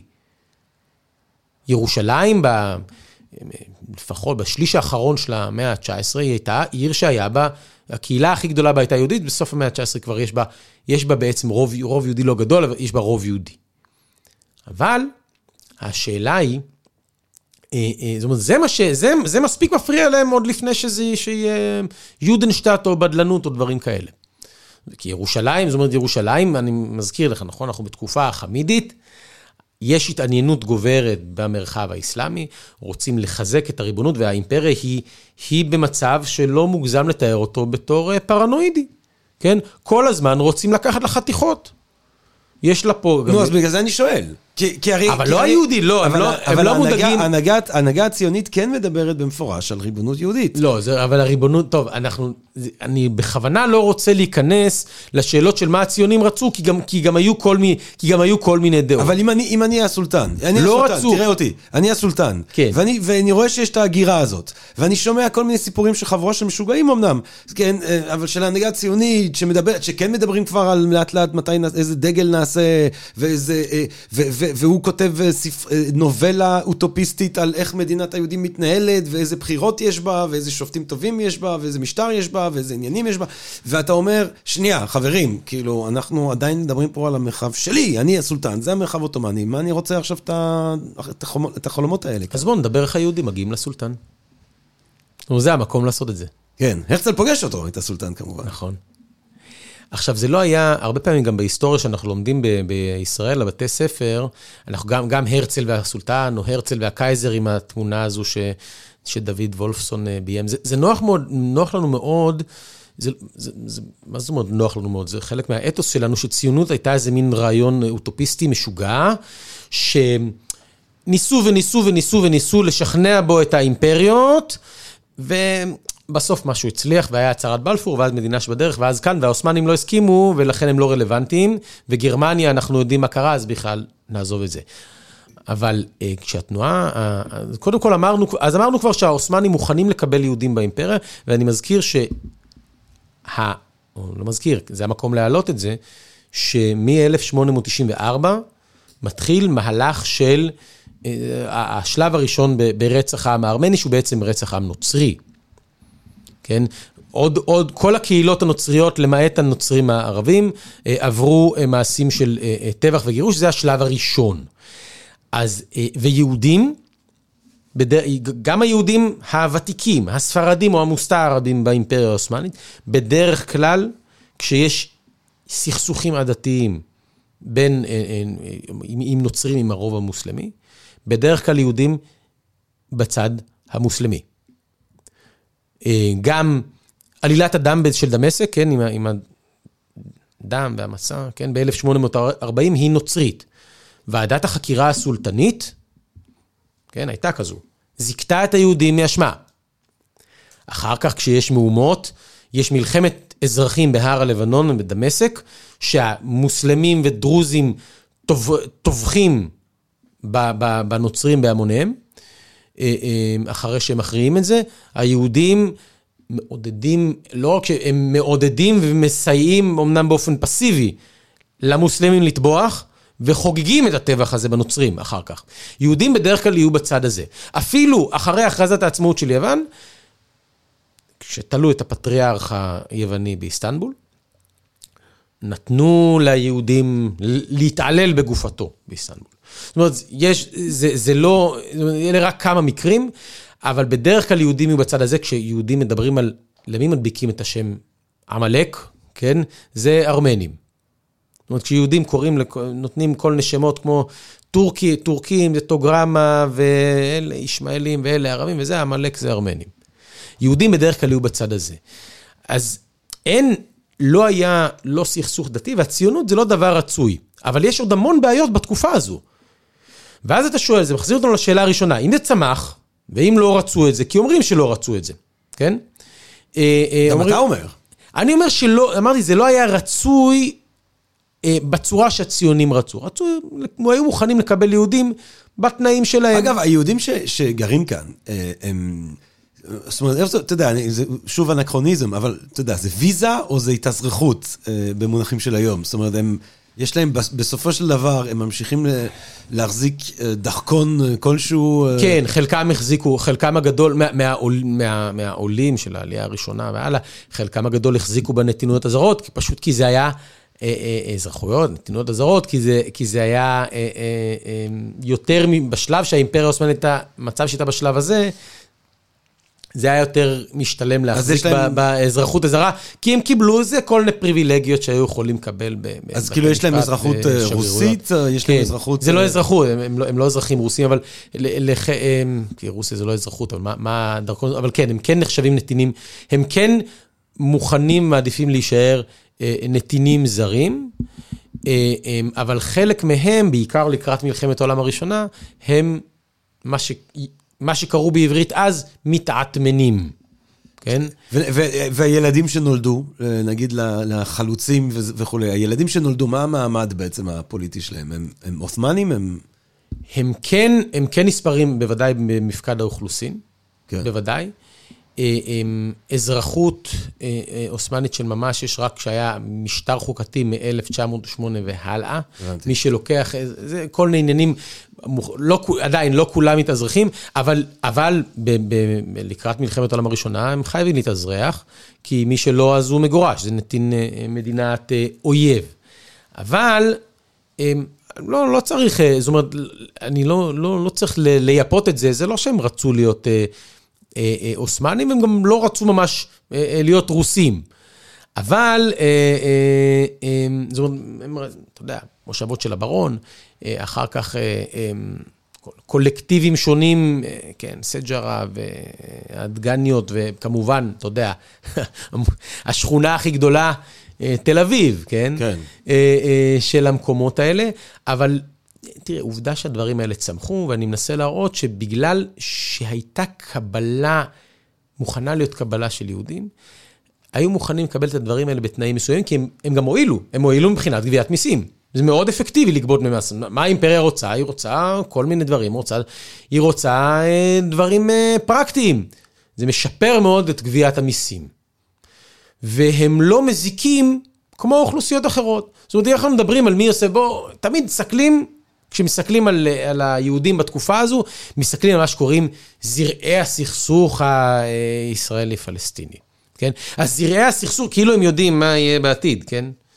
אז אה, זרעי הסכסוך האלה שמדברים עליהם, ממש, אתה יודע, כותבים אה, הרבה מאוד, זה על כל מיני תקריות כאלה של קטטות בין, אה, אה, כן, אה, אה, אה, מתיישבים יהודים רוסים ל- ל- לשכנים הבדואים שלהם שיכולים להיות כאן אה, ברחובות או בראשון והדברים האלה. אז ניתן לפרופורציה, יש הרוג אחד בתקרית זרנוגה ב-1913, ויש כותבים על זה המון בעיתונים כאן ביפו, ובעיתונים העבריים, בעיתונים הפלסטין, בפלסטין שכבר קיים אז, יש המון בלאגן אז. עם זה, אבל בואו ניקח את זה ונשווה לסכסוכים האחרים שיש באזור. כן. האם העות'מאנים שלחו הנה כוחות צבא? לא. אבל לחורן, הם שלחו כוחות צבא. כשצ'רקסים, כשצ'רקסים ודרוזים הורגים אחד את השני, קיץ שקט בחורן זה עשרות הרוגים. וקיץ קצת יותר, עם יותר אקשן, אז, אז יש הרעשה ארטילרית של כפרים, שהצבא מרעיש. וכשיש מרידה, all out, ורוצים לגייס את הדרוזים בכפייה, והדרוזים לא מסכימים, אז שולחים עשרות אלפי אז אתה חיילים. אומר, דוקטור לא, עמרי לא, אילת- נש, לא נשלחו לכאן אתה אומר, חיילים. אתה אומר, כן? דוקטור עמרי אילת, ש- שלקראת מלחמת העולם הראשונה, אה, בעצם שקט כאן יחסית. בסדר, הם לא רוצים בדיוק את, ה, את הציונות שהציונים בעצמם אה, מקדמים, אבל הם מרשים לדברים לקרות. הנה לנו תל אביב, אה, הנה לנו כל מיני קהילות וקולקטיבים. אה, יש אה, דברים שבדיעבד... הנה, לנו, הנה לנו טכ, טכניון. הנה כן? לנו טכניון, כן. יש כל מיני דברים שבדיעבד אפשר לראות אותם כזרעים ראשונים של מה שיהפוך להיות לימים הקונפליקט הישראלי-פלסטיני, אבל אנשים שחיים באותה תקופה, כן, ההיסטוריה, אנחנו חושבים עליה אה, בדיעבד, אבל ההיסטוריה אה, היא בעצמה לא בדיעבד, כן, היא קורית אה, בזמן אמת, ואנשים שחיים פה אז אומרים, בסדר, אתה יודע, אז, אז אה, או, או, זה מאוד, זה מסעיר, אתה אומר, אפילו מקרה שכל רצח כמובן הוא אסון, אבל אה, יחסית, מן הסתם, כן, מה שאנחנו חושבים על מה שאנחנו עוברים עכשיו, אה, אנחנו ממש לא שם, יש פה גם היהודים מה, שחיים... מה וכו'. שאנחנו עוברים עכשיו, ובעיות אחרות שהיו באזור, או, בעיות אחרות, או התערבויות אחרות שהעות'מאנים יכולים להחליט שהם אה, רוצים אה, לאסלם את כל היזידים ויוצאים פחות או יותר למסע מלחמה, באותם שנים שאנחנו מדברים עליהם, כן? אז, אז ואז, ואז כמובן האירוע, אה, שהוא אירוע מכונן ברמה העולמית, אירוע מכונן מן הסתם גם בהיסטוריה הציונית, ואני מניח שתסביר לנו גם איך ביחס בין היהודים לעות'מאנים ואז לטורקים, מלחמת העולם הראשונה. זהו, מלחם... אז, אז עם מי הציונים היו? עם מי היהודים היו? אה, בתחילת הדרך? כי אתה אומר שהם תמיד היו בצד המוסלמי, אז, אבל, אבל אז אני, אני מניח שהם היו עם בעלות הברית. זהו, הם לא... למרות שחלקם, אתה יודע, כי אני, אני, אני טועה לגבי הציונים, כי אני יודע למשל, אתה יודע, אני, התחום שאני טיפה פחות ברור בו זה פילוסופיה, פילוסופיה יהודית מודרנית, בפרט, דוקטורט שלי על מנדלסון והרמן כהן, הרמן כהן ועוד הרבה מאוד יהודים גרמנים אחרים, הם תומכים נלהבים במאמץ המלחמה הגרמני, נלהבים. נכון. ממש גם, מתוך תפיסה גם, אגב, של סולידריות כלל יהודית, כי יש איזושהי מחשבה שאם גרמניה תכבוש את רוסיה, או חלקים ממנה, אז היהודים שם, שסובלים מאפליה הרבה יותר קשה ממה שקורה בגרמניה באותם שנים, ישוחררו בעצם מהדיכוי שלהם תחת אה, הצער. זאת אומרת, יש איזושהי מחשבה שהניצחון הגרמני, אה, הוא יהיה אה, ניצחון גם ליהודים, שזה לנו נראה כמובן הזוי מבעד לנקודת מבט של מלחמת העולם השנייה, אבל להם אין את הפרספקטיבה הזאת. אז אני מניח שהיו יהודים לכאן והיו יהודים לכאן, אני לא יודע באמת. יהודים. לכאן ויהודים לכאן, זה נכון שהיו, כל, ובסופו של דבר כל אחד שירת את המדינה שלו. אבל למה אנחנו זוכרים את, ה, את, ה, את בריטניה, כן? בלפור. כן, כי בלפור, כן. אבל אה, אה, הציונות, באופן רשמי, התנועה הציונית היא ניטרלית. אבל היא תנועה שמרכז הכובד שלה הוא גרמני. עכשיו, התנועה הציונית היא לא התנועה היחידה שיש לה, לא הפתרון היחידי לבעיה היהודית שיש לה מרכז כובד גרמני, כן? ההילספריין הוא גרמני לחלוטין, העזרה. בכוונה דיברתי קודם על הטכניון, כי הטכניון, הטכניקום, כן? ואז הוא גם, הוא גם לא נקרא הטכניקום, הוא נקרא אה, בית הספר היהודי להשתלמות טכנית, כן? הוא אה, אה, דבר שנועד, חלק ממה שנועד לתעש את האימפריה העות'מאנית.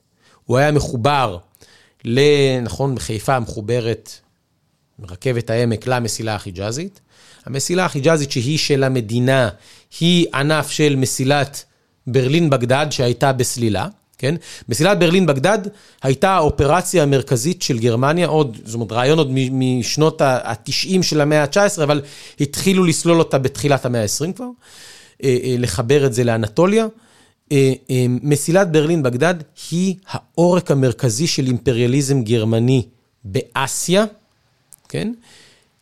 שנועד להתחרות עם העורק הימי שבו שולטת בריטניה. וזה דבר שהכניס את כולם מאוד ללחץ. זאת אומרת, הביקור של הקייזר בדמשק וירושלים ב-1898, זו רעידת אדמה עולמית. וזה מהדברים, אלה מהדברים שהובילו להידרדרות למלחמת העולם הראשונה. זאת אומרת, רואים לאן גרמניה לוטש עיניים. בתקופת אמ, אוטו פון ביסמרק לא היה שום עניין במזרח התיכון בכוונה. העניין הוא אירופה אה, אה, ופיתוח, גם תיעוש של רוסיה והדברים האלה. לא כאן.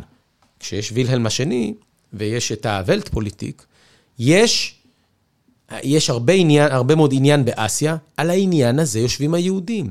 היהודים, ואני אומר, ובתוכם ציונים, אבל לא רק, חושבים גם, עוד לפני שהם רוצים שגרמניה תנצח, זה לא רק שהם חושבים שגרמניה תנצח, שהם רוצים שגרמניה תנצח, הם לא חושבים, לא מעלים בדעתם מצב שגרמניה יכולה להפסיד מלחמה. אה, אה, אותם יהודים חושבים על עצמם במונחים של, מונחים גזעיים של השתייכות למזרח. רואים בעצמם, כן, גם בגלל האנטישמיות באירופה, רואים בעצמם גזע שמי, שאמור, רואים ביהודים הרוסים, היהודים הגרמנים הם לא מהגרים הנה, כן? אבל רוצים, גם רואים את המצוקה של היהודים ברוסיה, גם רוצים לתרבט את היהודים ברוסיה, כי אנחנו יודעים מה יהודים גרמנים, כן, האשכנזים האמיתיים של אז, מה הם חושבים על אוסט-יודן, כן, הם חושבים שצריך לתרבט אותם. הם גם מתעניינים באימפריה העות'מאנית בשמירה על שלמותה כחלק מהרעיון האימפריאליסטי הגרמני המתחרה עם הקפיטליזם המנוול של, של בריטניה.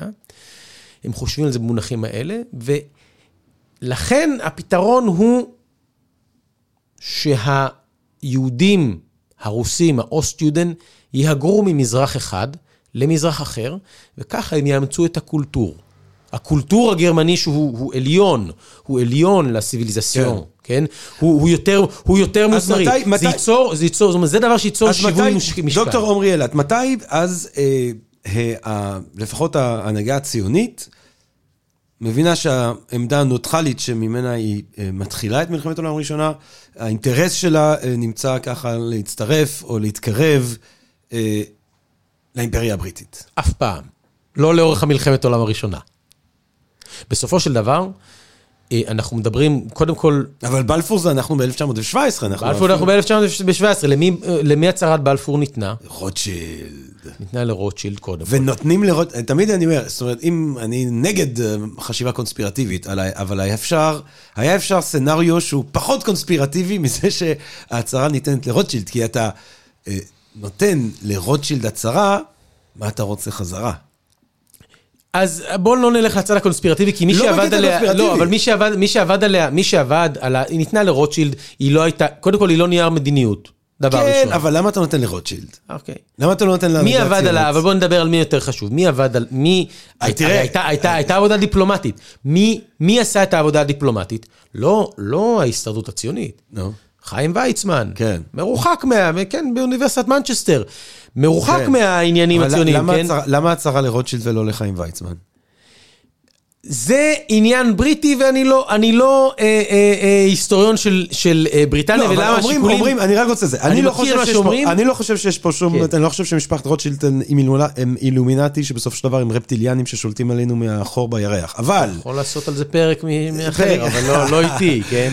אבל, אבל, אני, אבל אני, אני כמובן חושב שהם אה, שדרך המתנה האדירה הזאת שהם נותנים ליהודים, חוץ מזה שהיה להם בעצמם רעיונות קצת משיחיים, ושהדת הנוצרית ככה, אה, תמיד, כן, כמו שהיום אנחנו משתפים פעולה עם האוונגליסטים בארצות הברית, מהאינטרס התיאולוגי שלהם, הם כן חשבו אה, שהיהודים יכולים להניע אה, ארצות הברית, הם יכולים להניע כל כן. מיני כוחות להצטרף אה, למאבק לסיום המלחמה אה, של אה, אנגליה ובנות הברית שלה, והם כן מצאו לנכון לתת את זה לרוטשילד מתוך מחשבה ש, שהקשרים שלו, שהכוח שיש לו בקרב הקהילה היהודית, אה, יכול להיות מכריע. אז אוקיי, ידעת שהייתה גם הצהרה מתחרה באימפריה העות'מאנית? מה אתה אומר? בדיוק בגלל העניין, הציונות, לא... שגם, שגם אותה נתנו למישהו אחר במשפחה? לא, לא, את זה, את זה ראה, אמרתי שהרעיון של לתרבט את היהודים במזרח הוא כל כך חשוב, כי עובדים עליו כבר במלחמת העולם הראשונה. הציונות, התנועה הציונית היא נייטרלית, מרכז הכובד שלה יושב בגרמניה. נשיא ההסתדרות הציונית, אוטו ורבורג, וגם כאן, ראש המשרד הארץ-ישראלי, כן, שיושב ב, ב, ב, ביפו, אה, אה, ארתור רופין, הם, זאת אומרת, הם, הם עדיין, רופין הוא, הוא יושב באימפריה העות'מאנית, הוא פועל מכאן, הוא מגורש גם, אבל הוא מגורש לאיסטנבול, הוא לא מגורש מחוץ לתחומי האימפריה, הוא לא מגורש לקהיר, כמו אה, הפרחחים הצעירים עם העיתון בירושלים, כן, בן גוריון, בן צבי, ודברים האלה שהם לא היו משהו חשוב לאימפריה העות'מאנית. אבל הוא כן נמצא באיסטנבול, וזה עניינים של פוליטיקה עות'מאנית, של מי, למי יותר קרובים ואיזה, איזה, פה שלט על סוריה, שלט, היה מושל הצבאי, היה אחמד ג'מאל פאשא, ב- הווזיר הגדול זה מהמת טלת פאשא, אבל טלת פאשא הוא הבן אדם של התנועה הציונית, הוא לא פרו-ציוני, אבל יש להם את האוזן שלו.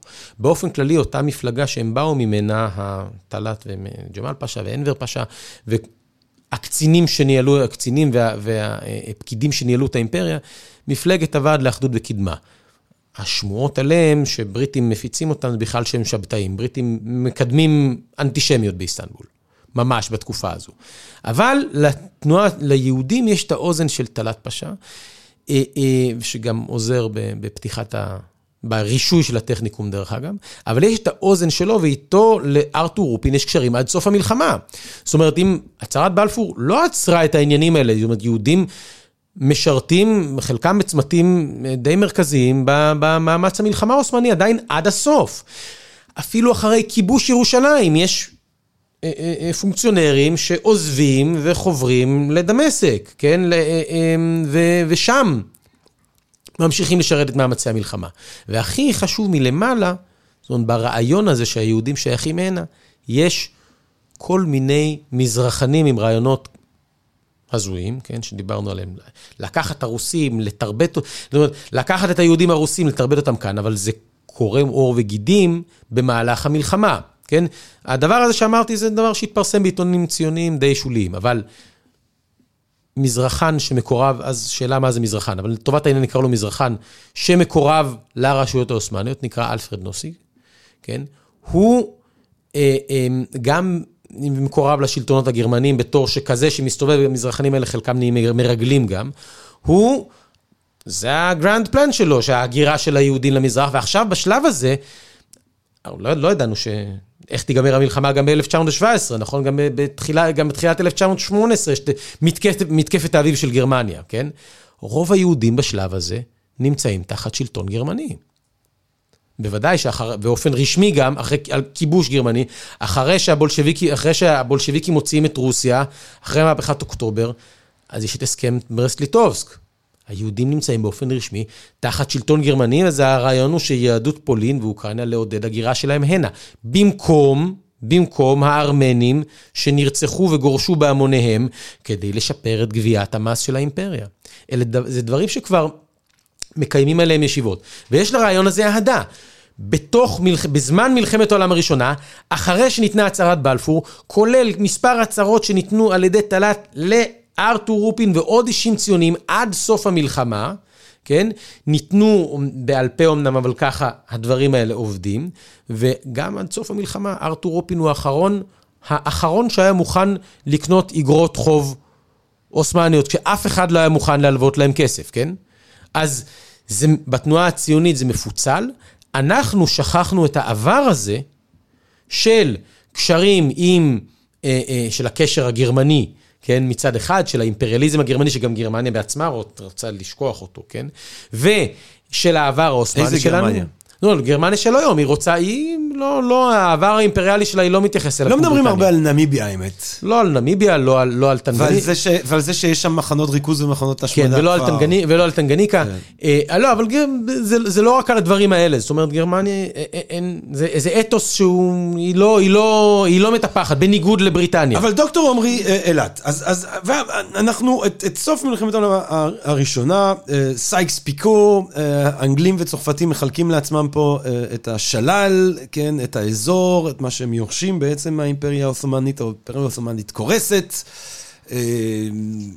תתאר לנו את, ה, את המשך הסיפור באיזושהי צורה, כי אז באמת הציונים, כן, בתוך אופורטוניזם בריא, הייתי אומר, כן, זה לא, אופורטוניזם זה מילה שהיא, ככה יש לה קונוטציה שלילית, אבל לפעמים כן, אה, כשאתה חושב על המציאות, אופורטוניזם זה דבר טוב, זה לדעת אה, לנצל הזדמנויות היסטוריות, ויש מטרה ציונית של אה, הקמת מדינה, ומן הסתם, אחרי המפולת הגרמנית והעות'מאנית בסוף מלחמת העולם הראשונה, אתה מחפש ליצור קשרים ולעבוד עם מי שמנצח, מי ש... עם, עם הבוס החדש כאן באזור. אה, מה, מה, מה נותר מהקשרים האלה? כי בעצם בכל השיחה שלנו עד כה אתה מדגיש את ה... אתה הולך כאילו בצרפתית אומרים נגד הסערה. אתה הולך נגד התפיסה שבעצם הפרויקט הציוני הוא פרויקט במהותו, בשורשיו, בראשיתו מערבי, שמשתף פעולה עם כוחות מערביים ועם הקולוניאליזם האירופי, ואתה אומר לא, תראו שבעצם בהתחלה זה שיתוף פעולה מסוים עם האימפריה העות'מאנית, שהאימפריה העות'מאנית נותנת לדברים האלה לקחות, שכל הצמיחה שהיא... מספרית מאוד קטנה, אבל באחוזים משמעותית, במאה ה-19 הגדול קורית בתוך מסגרת עות'מאנית, שיש שיתוף פעולה פורה, שיש אה, הקמת מוסדות והקמת העיר העברית הראשונה, וכל זה קורה תחת אה, שליטה מוסלמית בעצם על המרחב. אה, אבל אחרי מלחמת העולם הראשונה, אה, היהודים מתחילים לעבוד ולנג'ס. לבריטים ולכוחות המערביים. מאוד לנג'ס. כן. מה, מה בעצם הופך להיות טיב הקשר עם מה שהולכת להפוך להיות אה, טורקיה אז? זו שאלה, זו שאלה מצוינת, כי נגעת בדיוק בעניין, שה... איך אני אגיד, הביוספירה שבתוכה צמחה התנועה הציונית, היא נהייתה לא רלוונטית. זאת אומרת, אין אימפריה עות'מאנית, אין אימפריאליזם גרמני, התנועה הציונית, בוא נגיד חלקים ממנו, חלק, בענייני היהודים, פתרון הבעיה היהודית והבעיה המזרחית ביחד זה חוליות בשרשרת הזו, ואין יותר שרשרת. משם נולד מה שאנחנו אה, קוראים לו המדינה שבדרך. אז אה, טיב הקשר עם טורקיה, עם הרפובליקה של טורקיה, היא גם, בואו, הרפובליקה זה אירוע דרמטי, כי לעולם האסלאמי, וזה רלוונטי עד זמננו, לעולם האסלאמי אין יותר ריבון אוניברסלי.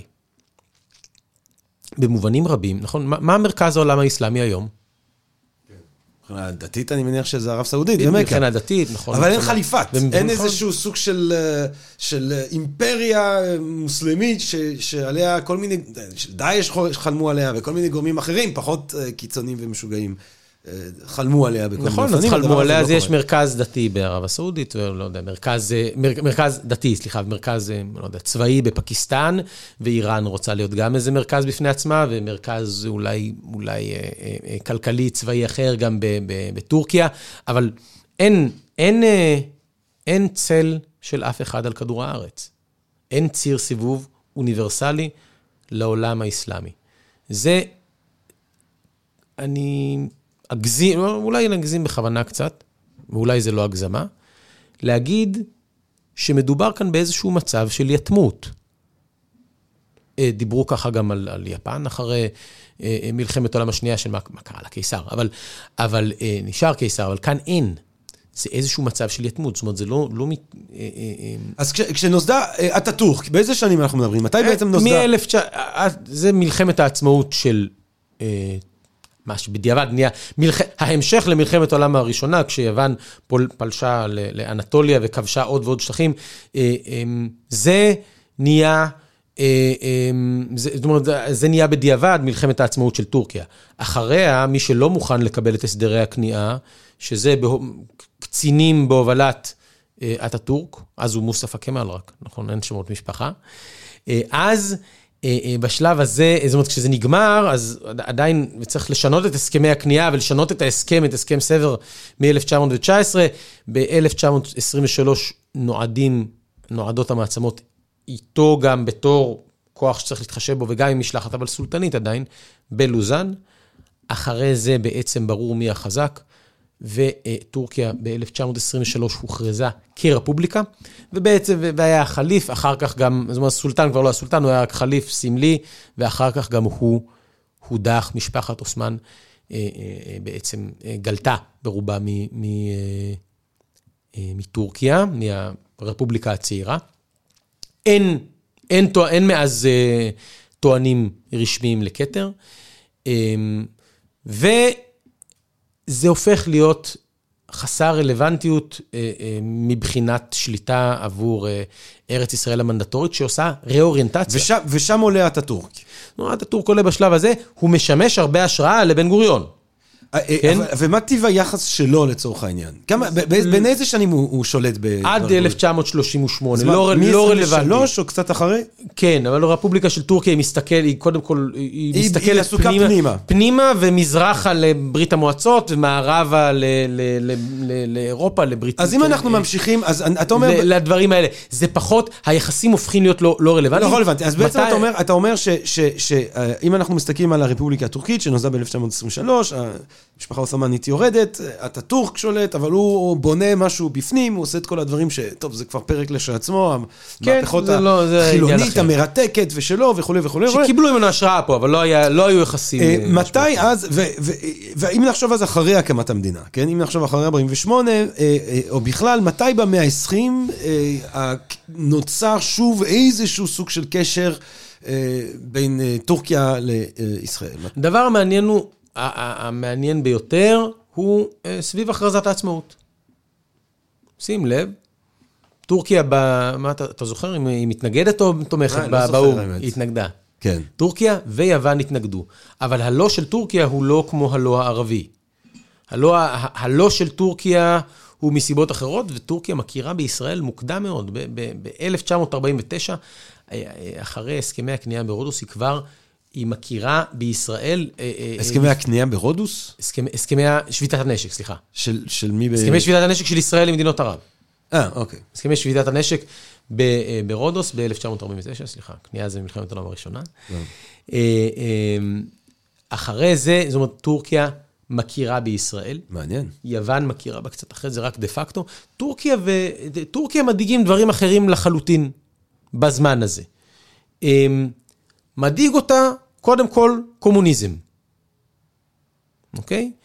אה, קודם כל, ברית המועצות מדאיגה אותה, אמ, יותר מכל דבר אחר.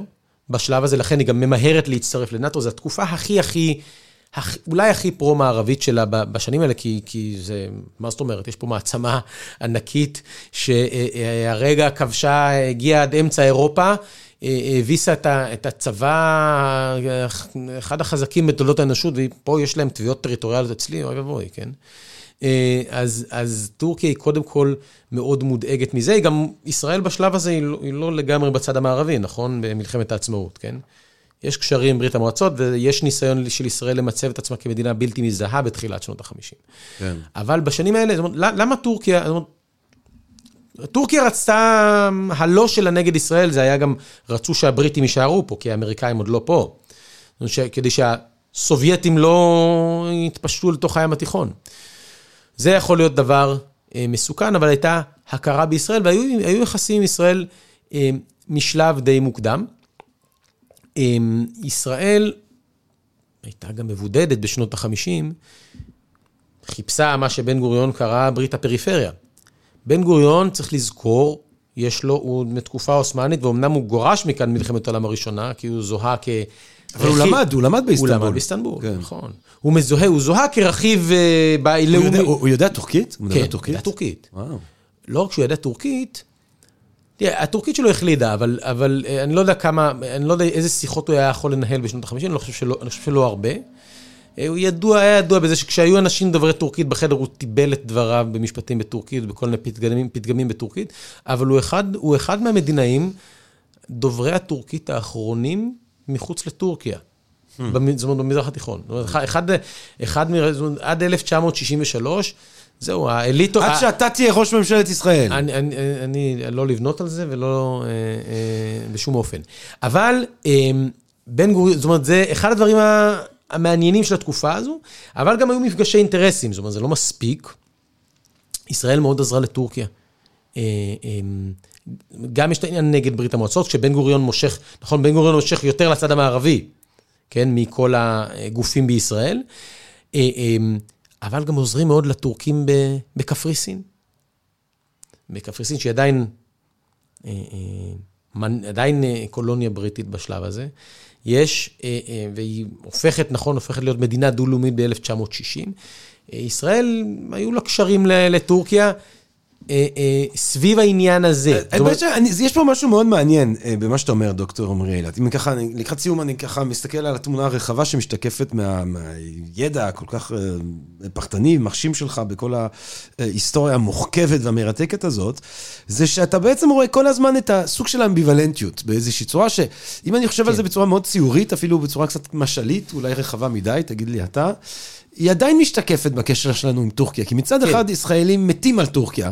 נכון, טסים לטורקיה, מבקרים בטורקיה, אוהבים אותה, אוהבים את התרבות שלה. כרגע לא, אבל... זה- כרגע לא, אבל... אני אבל- משער שזה יחזור. לא, תראה, אתה... אתה- ומצד שני, אה, ומצד שני יש את החשדנות הזאת, יש את ה... ו... ו כאילו, אתה, בעצם, אם- אפילו אם אנחנו מסתכלים על המהלך ההיסטורי, ההיסטורי ש, ששרטטת אותו, יש איזושהי אמב- אמביוולנטיות כזאת שאני רואה אותה אה, בכל הסיפור שאתה מספר לנו. כל הזמן, כל הזמן, ותשים לב שטורקיה, גם היום, גם טורקיה של ארדואן, היא גם זוכרת דברים, זה לא ש... אז ארדואן הוא, הוא לא, לא, לא מסמפת את ישראל אף פעם, בלשון המעטה. הוא הגיע לארץ, דרך אגב, ונפגש עם שרון ב-2005. אבל אה, ישראל לא זוכרת גם דברים שהיא עשתה בשביל טורקיה, כן? כמה את האוריינטציה, ישראל לא מודעת לאוריינטציה באיזשהו מקום פרו-טורקית שלה, כן?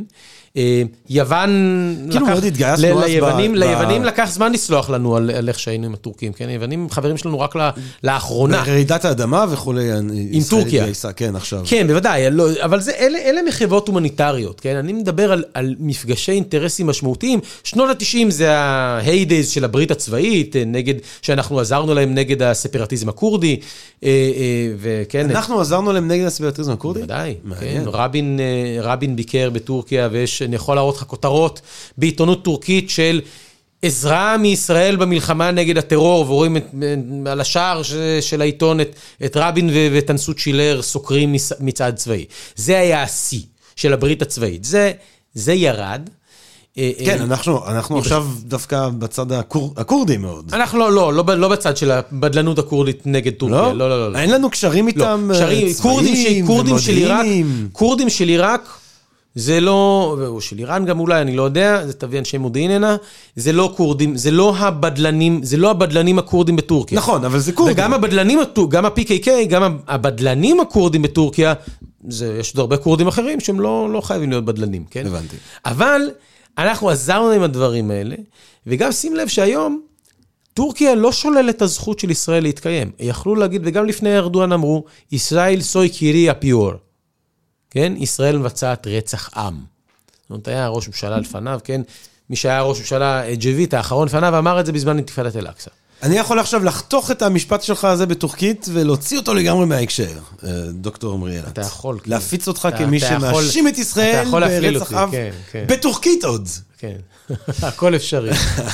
אבל אנחנו צריכים להיות מודעים, זאת אומרת, ישראל, מה שהתחלתי מזה, שישראל לא מודעת לאוריינטציה האסלאמית שלה. אבל, אתה יודע מה, פה זה השאלה. בוא נחזור ל... ל עכשיו שנתת את הסקירה הזאת, אני רוצה לחזור לשאלה הזאת שממנה התחלנו.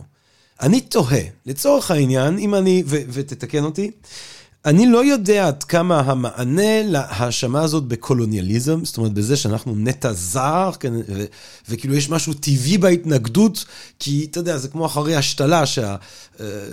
אה, האנטיבודיז, כאילו, מתנגדים, ואתה צריך כל הזמן לדכא בעצם את המערכת החיסונית של הגוף של עצמך כדי לקבל את האיבר הזר שהושתל בך, אה, שההתנגדות היא טבעית, כי בעצם יש פה נטע זר שמגיע, מן הסתם, אני חושב שהרבה מהצעירים באוניברסיטאות בארצות הברית משליכים את ההיסטוריה של עצמה ואת האשמה המודחקת האמריקאית על בוודאי. השמדת העם המזעזעת אה, של הילידים האמריקאים, אה, שלא לדבר כמובן על המ- המ- המזעזעת, אה, שדין וחשבון עוד רחוק מאוד מלהיות מוגש עליה. אה, אבל, אבל, בכל זאת, אה, לצורך העניין, אה, הסיפור שלך לא מציג אותנו כילידים בהכרח. הסיפור שלך מציג את זה שהמרחב המוסלמי קיבל אותנו, הכיל אותנו במידה מסוימת, במידה הרבה יותר קטנה. כי עם כל הרעש והצלצולים, אה, בסוף המאה ה-19 הגדול, כן, אמרנו כמה, נגיד יש יותר מה-85 אלף, יש אולי קצת יותר לקראת מלחמת העולם הראשונה. אה, עדיין, אנחנו לא במספרים שהם המספרים שיגיעו לכאן אה, בשנות ה-20, 30. נכון. אה, 40, שלא לדבר על שנות ה-50. זאת אומרת, המספרים הגדולים האלה, אה, שהם אלה שאיתם אתה יכול להקים מדינה יהודית, אה, הם לא הגיעו לכאן תחת שליטה מוסלמית. נכון. אז, אז איך בעצם... רגע, נכון, אבל בגלל זה הבאתי את הדוגמה על התוכניות במלחמת העולם הראשונה, שהיו כבר ליישב יהודים כאן, בתחומי האימפריה העות'מאנית. לא בהכרח, לא בהכרח בארץ ישראל, כן? אבל בגלל זה בדיוק דיברתי על הגירה מוסלמית. אם מוסלמי ויהודי נפלטים מאותה מדינה, רוסיה הצארית, לאותה מדינה, אימפריה עות'מאנית, באותן נסיבות שאין אלימות. זאת אומרת, ההגירה לכאן היא לא בחיפוש אחר הזדמנויות כלכליות, היא בהשפעת אלימות, וגם כשההגירה הזו מגיעה הנה, צריך שמישהו יסבסד אותה, כן? זאת אומרת, כי אין, כי אז אתה בעצם אומר אז- שגם אז- אז המעמד הם- של הרבה אז- מהפלסטינים, רק שאני אבין אותך, אתה אומר שגם הרבה מהאנשים שהיום הם לצורך העניין פלסטינים, הם אנשים שמגיעים לכאן בהגירה שהיא מקבילה להגירה היהודית לא הייתי? אומר את הדבר הזה על הפלסטינים, כי פלסטינים בסופו של דבר, אתה יכול להגיד שזה ערבים שמהגרים הגירת פנים בתוך המזרח התיכון. אבל מה שאני הראיתי, שמוסלמי ויהודי הגיעו מאותה מדינה, לאימפ... כן, מרוסיה לאימפריה העות'מאנית, באותה תקופה, ועדיין אחד מהם היום ייחשב יליד, ואחד לא ייחשב מי, יליד. אז רק עכשיו, מי הם הילידים שהם אה, פרי אותה הגירה מאותה התקופה? אני פשוט, היליד, המוסלמי, אבל איזה מהם? אני יכול לדבר על צ'רקסים, על צ'צ'נים, על דגסנים. אף, אחד, שנמצאים- ש- אף ש- אחד לא יקרא תיגר על השתייכותם של הצ'רקסים לירדן, שיש בה רבע מיליון צ'רקסים, כן? כן. ואם, לא, אבל אם נחשוב על גבולות, אה, אתה יודע, ארץ ישראל הגדולה, מה שנקרא. מהירדן לים, From the river to the sea. כן. מי כאן אה, חי, אה, מ- כאילו מי כאן נוכח מתוך הגירה אל תוך המרחב המוסלמי העות'מאני? שהוא לא יהודי. רק שאני אבין. שהוא לא יהודי, אני אומר, יש יכולים להיות או, יש, יש קודם כל נוצרים שמהגירת פנים באימפריה העות'מאנית, נכון? זאת אומרת, את- אבל את- זה קביל. ערביי אבל כאן, ב- נצרת בוא נגיד ובית לחם? ככה, כן, בין From the River to the Sea, יש לנו, יש לנו לא, לא כל כך הרבה צ'רקסים, אבל מה שאני באתי להראות, זה לא, לא על כמויות, אלא על למה מזהים אחד. למה מזהים אחד כשייך למרחב, מזהים את השני כלא שייך למרחב. כמובן שישראל לא... אני מאתגר אותך לא נכון, מתוך כן. אה, העמדה האישית שלי בכך, אני מאתגר אותך כדי לאתגר נכון, אותך, כי זה נורא לא, מעניין אותי, וככה-. לא, צריך. זה, מעניין את כולנו, כי באמת... לא, אני רק לא, אני מנסה רוצה להגיד, למקד, כן. אני רוצה למקד אותך, כי אם אתה בא ואתה אומר, תראו, אני רוצה אה, לבוא, לצורך העניין, אנחנו נדמיין את היריב, אה, שלנו בשיח, תלמיד דווקא אחד חכם, אחד שיודע מה זה ה-river כן, ומה. זה ה-sea. כן, יש כאלה, זה לא בסדר, כולם, כן, כן, אז- נכון, כי נכון. היום ראיתי שחלק אומרים מהירדן, אתה יודע, לים ה... יש הכל, גם. וגם בצד השני יש הכל. אז אבל, בסדר. אבל, בסדר, אבל נגיד, אחד שיודע שאנחנו מדברים מהירדן לים התיכון, כן. כן? אה, From the river to the sea, והוא יגיד, תראו, זה הטיעון שאנחנו כרגע מתמודדים איתו, כן? האשמת הקולוניאליזם. אז הוא אומר, תראה, מהירדן ועד הים, אה, יש בעצם אוכלוסייה ילידית, יש פה אה, בדואים, שלך תדע, הם פה כבר, אברהם אבינו, כן? הם פה מאז ומעולם באיזושהי צורה. יש פה... מוסלמים שחיים פה דורות, דורות, דורות, דורות, דורות אחורה, יש פה נוצרים שחיים, יש פה גם, אה, יש פה גם יהודים שהם דורות, דורות אחורה בירושלים וכולי, אבל המסה הגדולה של היהודים שחיים כאן, כן, אנחנו דיברנו לפני שהקלטנו, כן, אתה אמרת, אני ממשפחה... אה, מצד אחד תימנית עתיקה, אבל עתיקה זה 1905. כן, אה, והונגרית, שאני מניח שזה אחרי מלחמת העולם השנייה. אני, כן. המבטא שלי אה, חושף את המוחכבות, כן, אני קולוניאליסט מובהק, צלבן, ממש, אה, וככה המסה הגדולה של אה, הישראלים היהודים, אל מול אוכלוסייה שהיא ילידית, שהיא יותר שורשית, אני לא אוהב את המילה הזאת, אבל אתה יודע, אני מדבר בשם. המתנגד, אה, האינטלקטואל הצעיר שמתייחס אלינו כקולוניאליסטים. איך מה שאתה מספר לנו היום נותן מענה לקייס הזה? אני אתן קייס שייתן, זאת אומרת, אני, אני אתן מקרה, ש... אני אתן דוגמה שיכולה לעשות את זה. אה, ואמרתי בהתחלה שזה לא, אני לא, לא מנסה לשכנע אף אחד שזה שיש כאן אה, יהודים זה בהכרח דיל טוב. ממש לא. אבל כשאני מדבר, אבל אני חושב בתור, אני חושב על הדברים האלה בתור היסטוריון.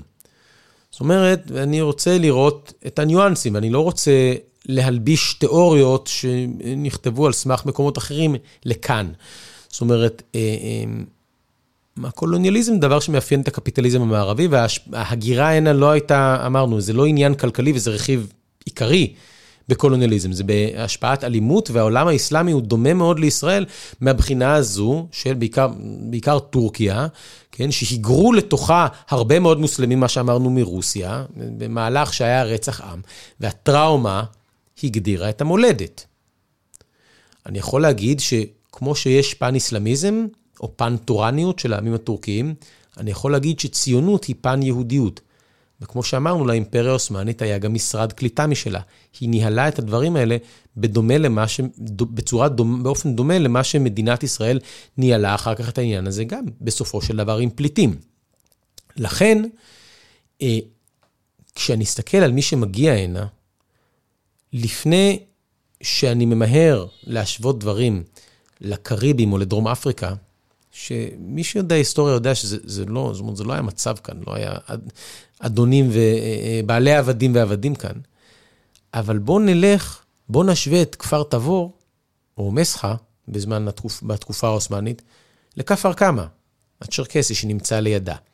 בואו נראה יותר מה דומה, לפני שאנחנו רצים להלביש על זה איזשהו אה, אה, עניין אחר. וכמובן שתמיד אומרים, לא שאני חושב שצריך לגרור ממנה מכאן אה, אה, אה, דברים מארצות הברית הנה, כי זה וזה וזה, אבל זה פשוט מקרה, אבל פשוט חייבים, כי זה מה שרגילים להגיד, כן?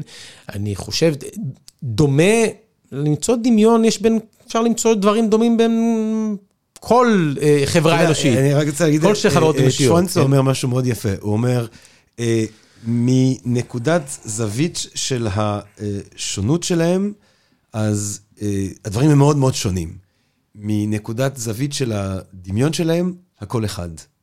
כאילו, תמיד אתה יכול, כן. אתה יכול להשוות ואתה יכול להבדיל. אבל אתה אומר, אתה בעצם בא ואתה אומר, אה, ה- ה- ה- הנקודה שאני עושה, הנקודה, כן, אני לא פה, זה, זה גם לא פודקאסט שבא, אה, זה לא פודקאסט הסברתי, אנחנו גם מדברים... לא, אנחנו- זה כן, לא- זה לא- פודקאסט של- לגמרי לא זה- המטרה. זה מחקר ואנחנו מדברים על מחקר, אבל אתה כן בא ואתה אומר שהבנה יותר מעמיקה, תגיד לי אם אני הבנתי את הטיעון שלך נכון, הבנה יותר מעמיקה ומדויקת של ההיסטוריה הספציפית של אה, המהלך ההיסטורי שהוביל למדינה היהודית הדמוקרטית, ושל ההגירה של היהודים שבסופו של דבר הקימו אותה, מראה שמדובר על סיפור שהוא סיפור שונה מאוד מסוג הדפוסים הקולוניאליים שמרבים בימים אלה להשוות אותנו אליהם. לצורך העניין, אה, דרום אפריקה, לצורך העניין, אני יודע מה, צרפתים באלג'יר, אה, לצורך העניין, אה, גם דברים בתוך ההיסטוריה האמריקאית עצמה. אה, זה לא מה שקרה כאן. זאת אומרת, מה שקרה כאן זה לא שחבורה של גברים לבנים, בריטים ואחרים, מגיעים לאנגליה, שוחטים שם את האינדיאנים ברצח עם. באמריקה, אה, כן, כן, מזעזע, משוגע, כן, לא נשארים, בקושי נשארים ילידים אמריקאים, והייתה שם תרבות ענפה מן הסתם. אה, זה לא הסיפור, זה לא הדפוס, וההשלכה של הסיטואציות ההיסטוריות האלה על הסיפור הישראלי והסיפור הציוני, היא חוסר הבנה של האופן שבו פעלנו בתוך מסגרת מוסלמית ומתוך שיתוף פעולה עם מסגרת אה, מוסלמית. שיתוף פעולה, זהו, שיתוף פעולה אה, חלקי, אבל, אבל כש, כן, כשיש בזה תום לב זה ככה.